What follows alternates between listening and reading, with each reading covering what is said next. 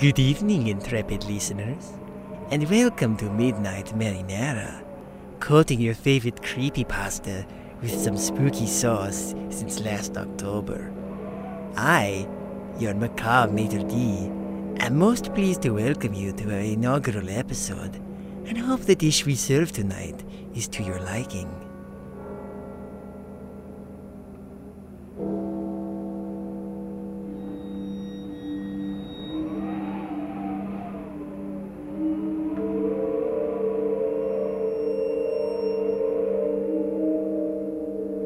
Why do we love to tell scary stories?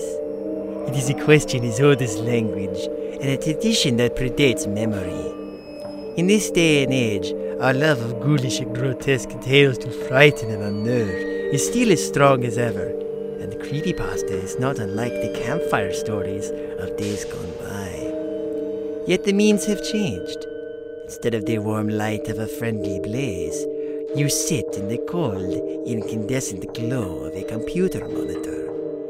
And instead of being surrounded by friends and loved ones, listening to the voice of the storyteller regale you, you read pixelated text off a screen, alone.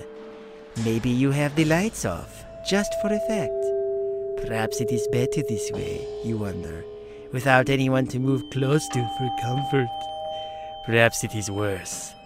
But the fear, the subtle dread that creeps into your imagination, is still the same. Tonight's play concerns two people spending the night together in a hotel room. One of them hopes to pass the time, the other hopes to rekindle a romantic spark that has long since died. But regardless of the motive, they're just telling stories.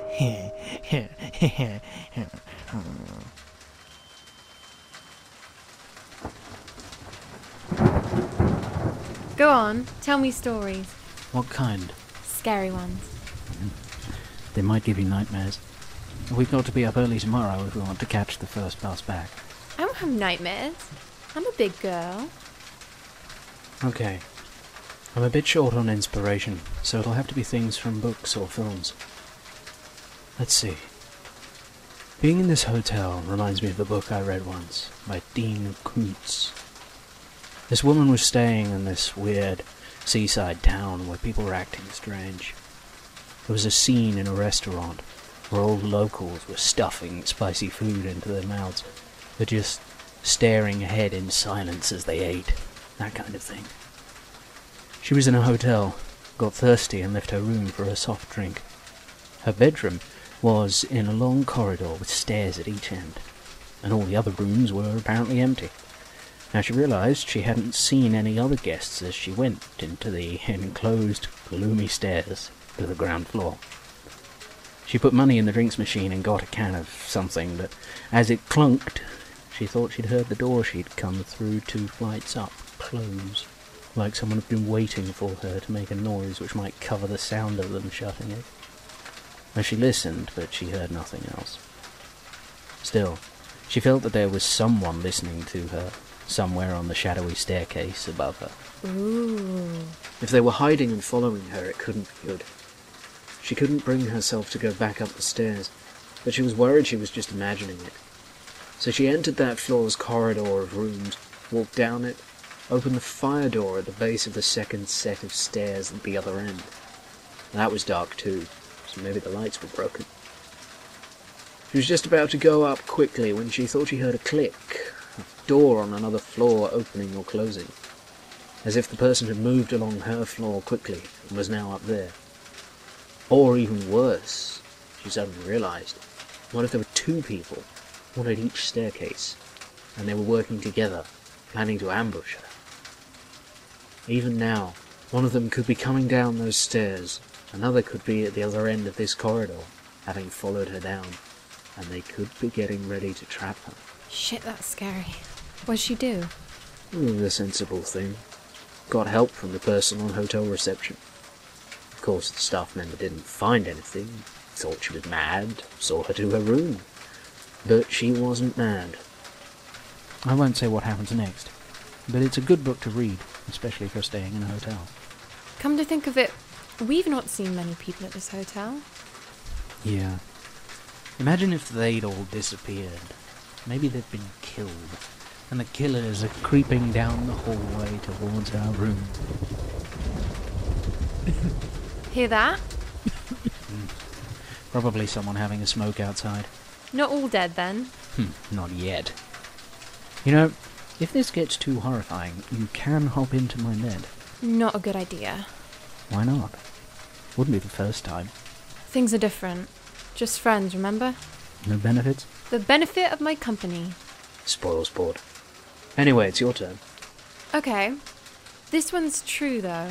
Yeah, right. It is! I was looking after a friend's house once, years ago. I was about 20.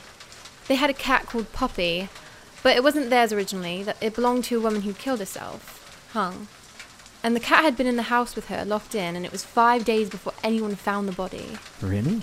Yeah, it was horrible. Poor thing was trapped with her body all that time. Anyway, I was looking after my friend's house while they were in Spain. I was staying in the guest bedroom. It was really nice. I like house sitting. I could do it for you whenever you and what's his name go on holiday. You know his name. And I doubt he'd want you in the house. I wouldn't root through your drawers. That's not the reason. And are you going to keep interrupting me? My apologies, Madam Storyteller. Carry on. Thank you. Okay, so house sitting. I was a bit nervous. I'd watched a horror film, I think it was The Fog, so I was jumpy. Kept looking out the windows to make sure there wasn't any fog rolling in, hoping the doorbell wouldn't ring. And then I went to bed, curled up to the cat.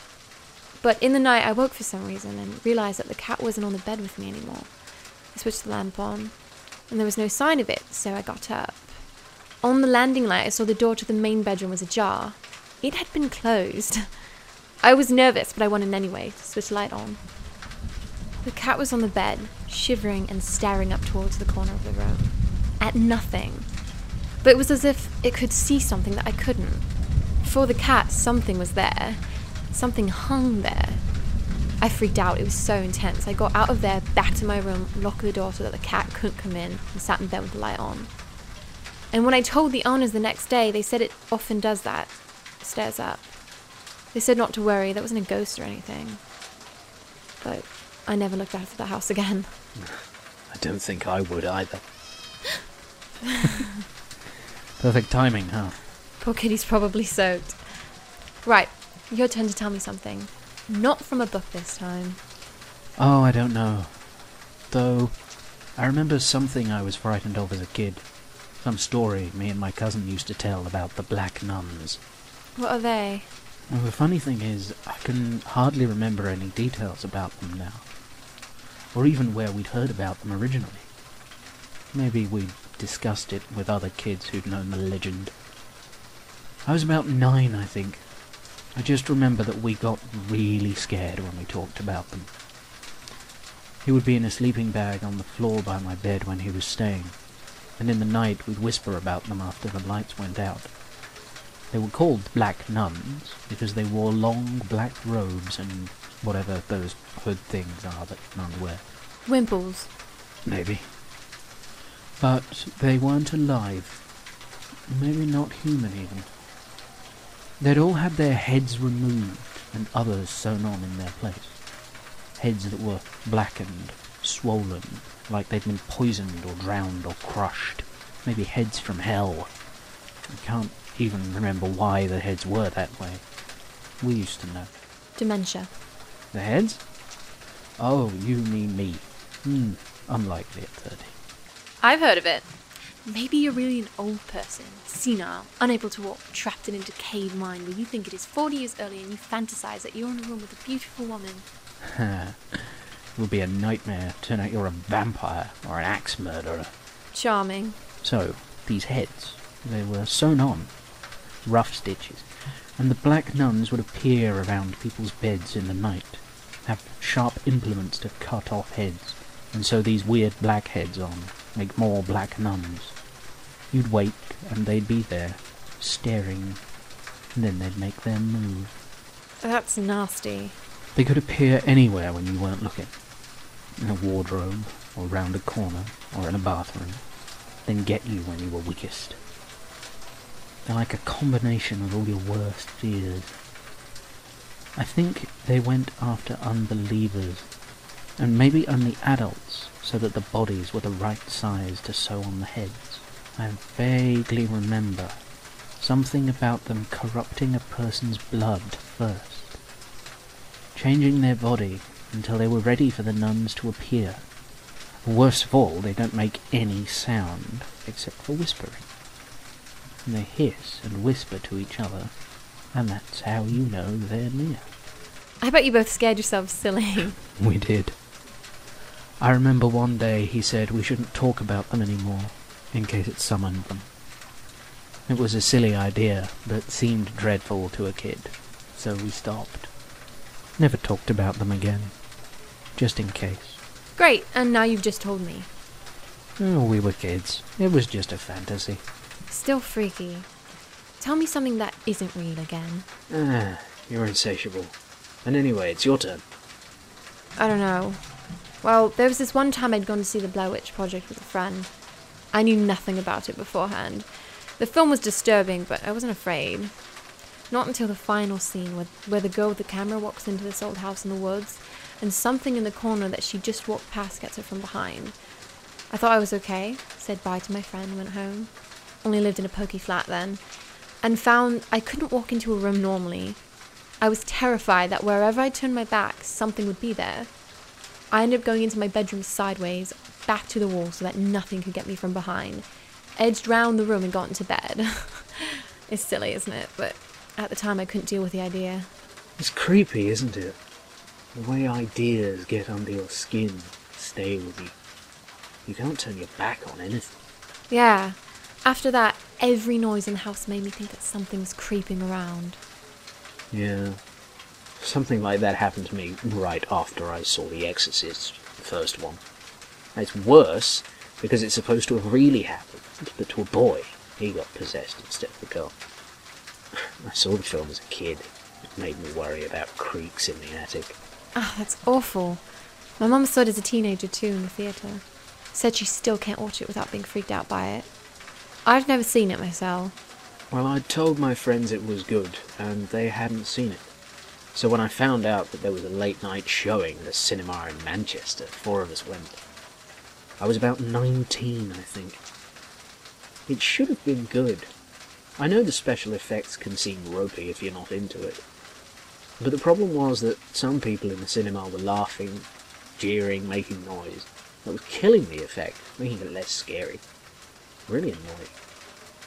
So we came out, my friends weren't that impressed, and we got a bus home. The thing is, pictures get lodged in your head, the film's known for that.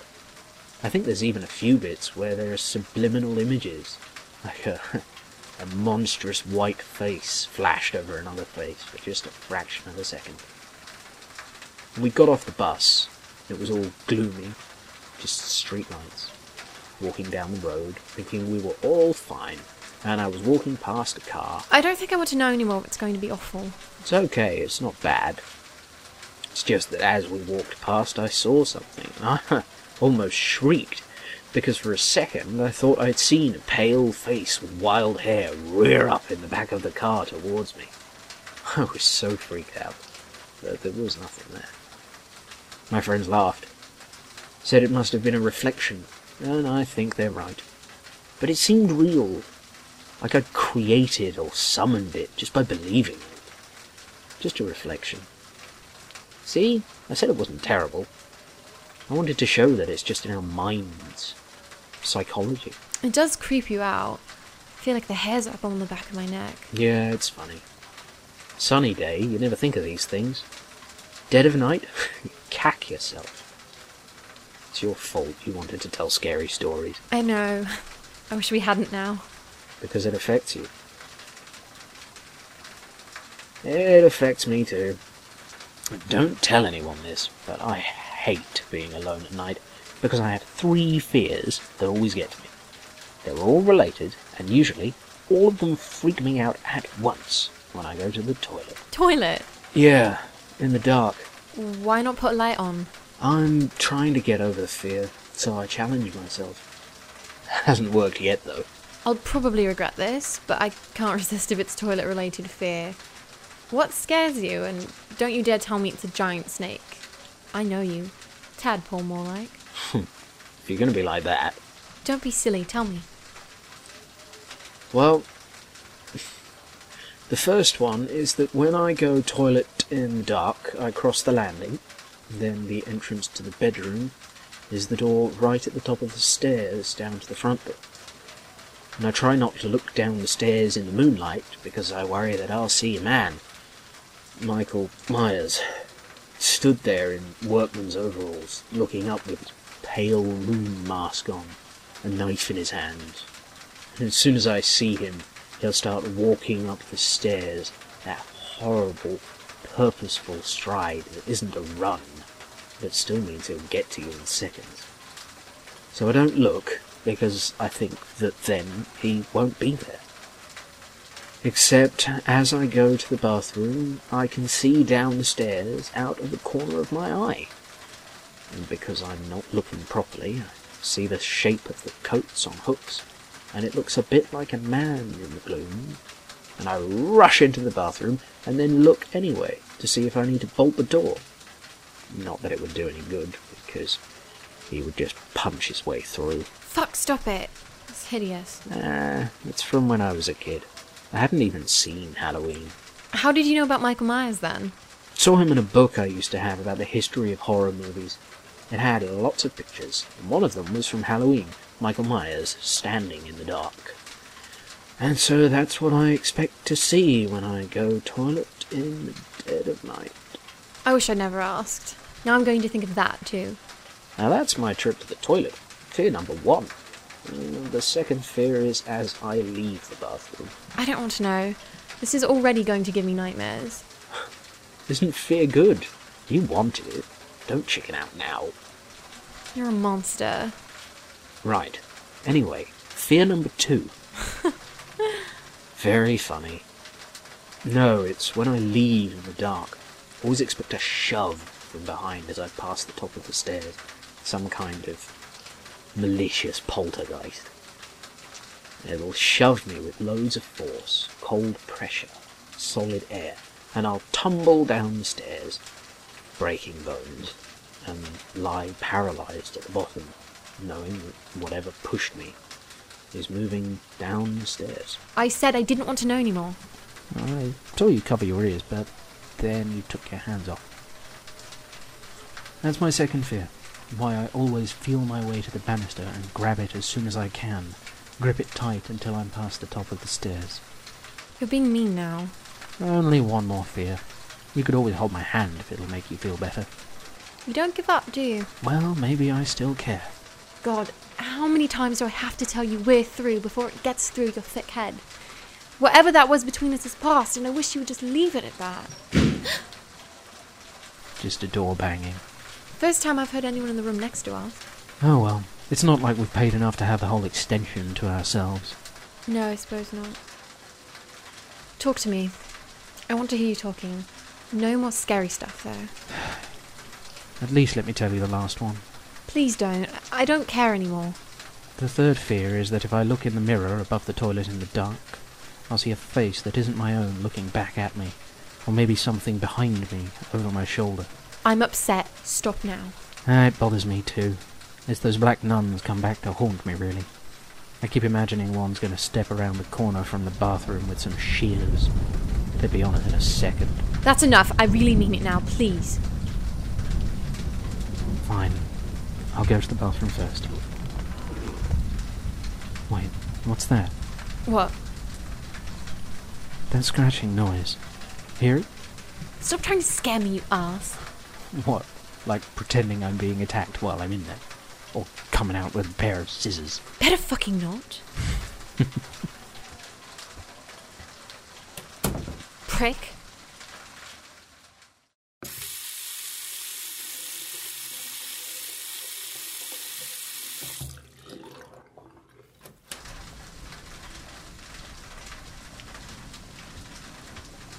Your turn. Hey, it's uh, after midnight. I wouldn't look in the mirror if I were you. Rachel? Oh, come on. I know you're mad, but you can at least say something. Well, can you at least turn the lamp back on? I can barely see. I chickened out, see. I turned the light on in the bathroom, and now my eyes haven't adjusted. Fine, be that way.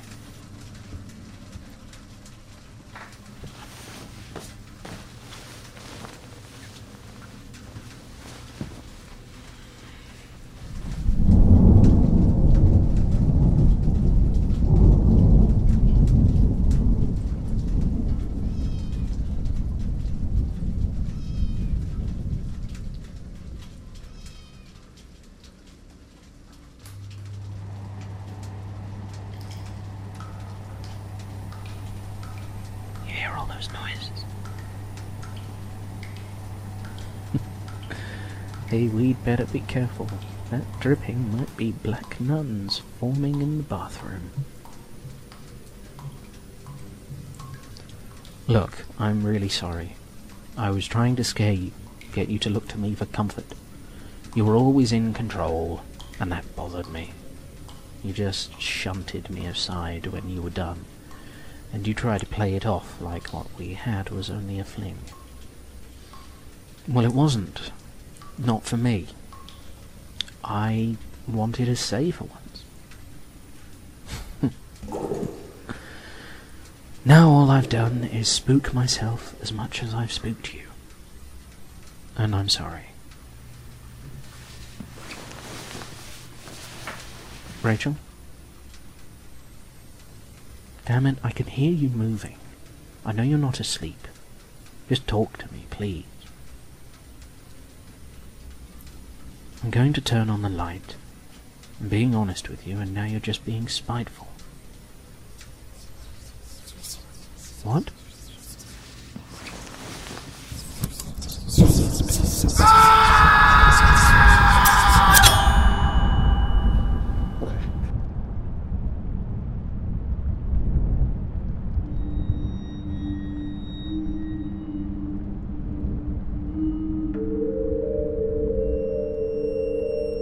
We hope you've enjoyed tonight's offering, intrepid listeners, and that it satisfied your need for a chilling story.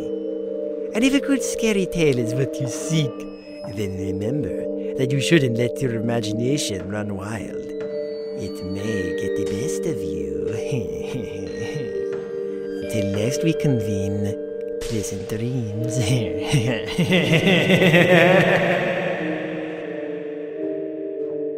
Midnight Marinara is a bi monthly podcast written, produced, directed, and mixed by David King. This episode featured the voice talents of Jason Cates Chevers and Sarah Llewellyn. Just Telling Stories is based on the short story by Carl Drinkwater. You can find his work at carldrinkwater.blogspot.com. Special thanks to Karen, Ben, and Molly Spiegel. Want to suggest a creepypasta for us to look at? Interested in contributing to the show? Feel free to leave a comment or email us at midnightmarinara at gmail.com. There will be other ways to contact us in the future, but we're still setting up shop, so bear with us. Thanks for listening.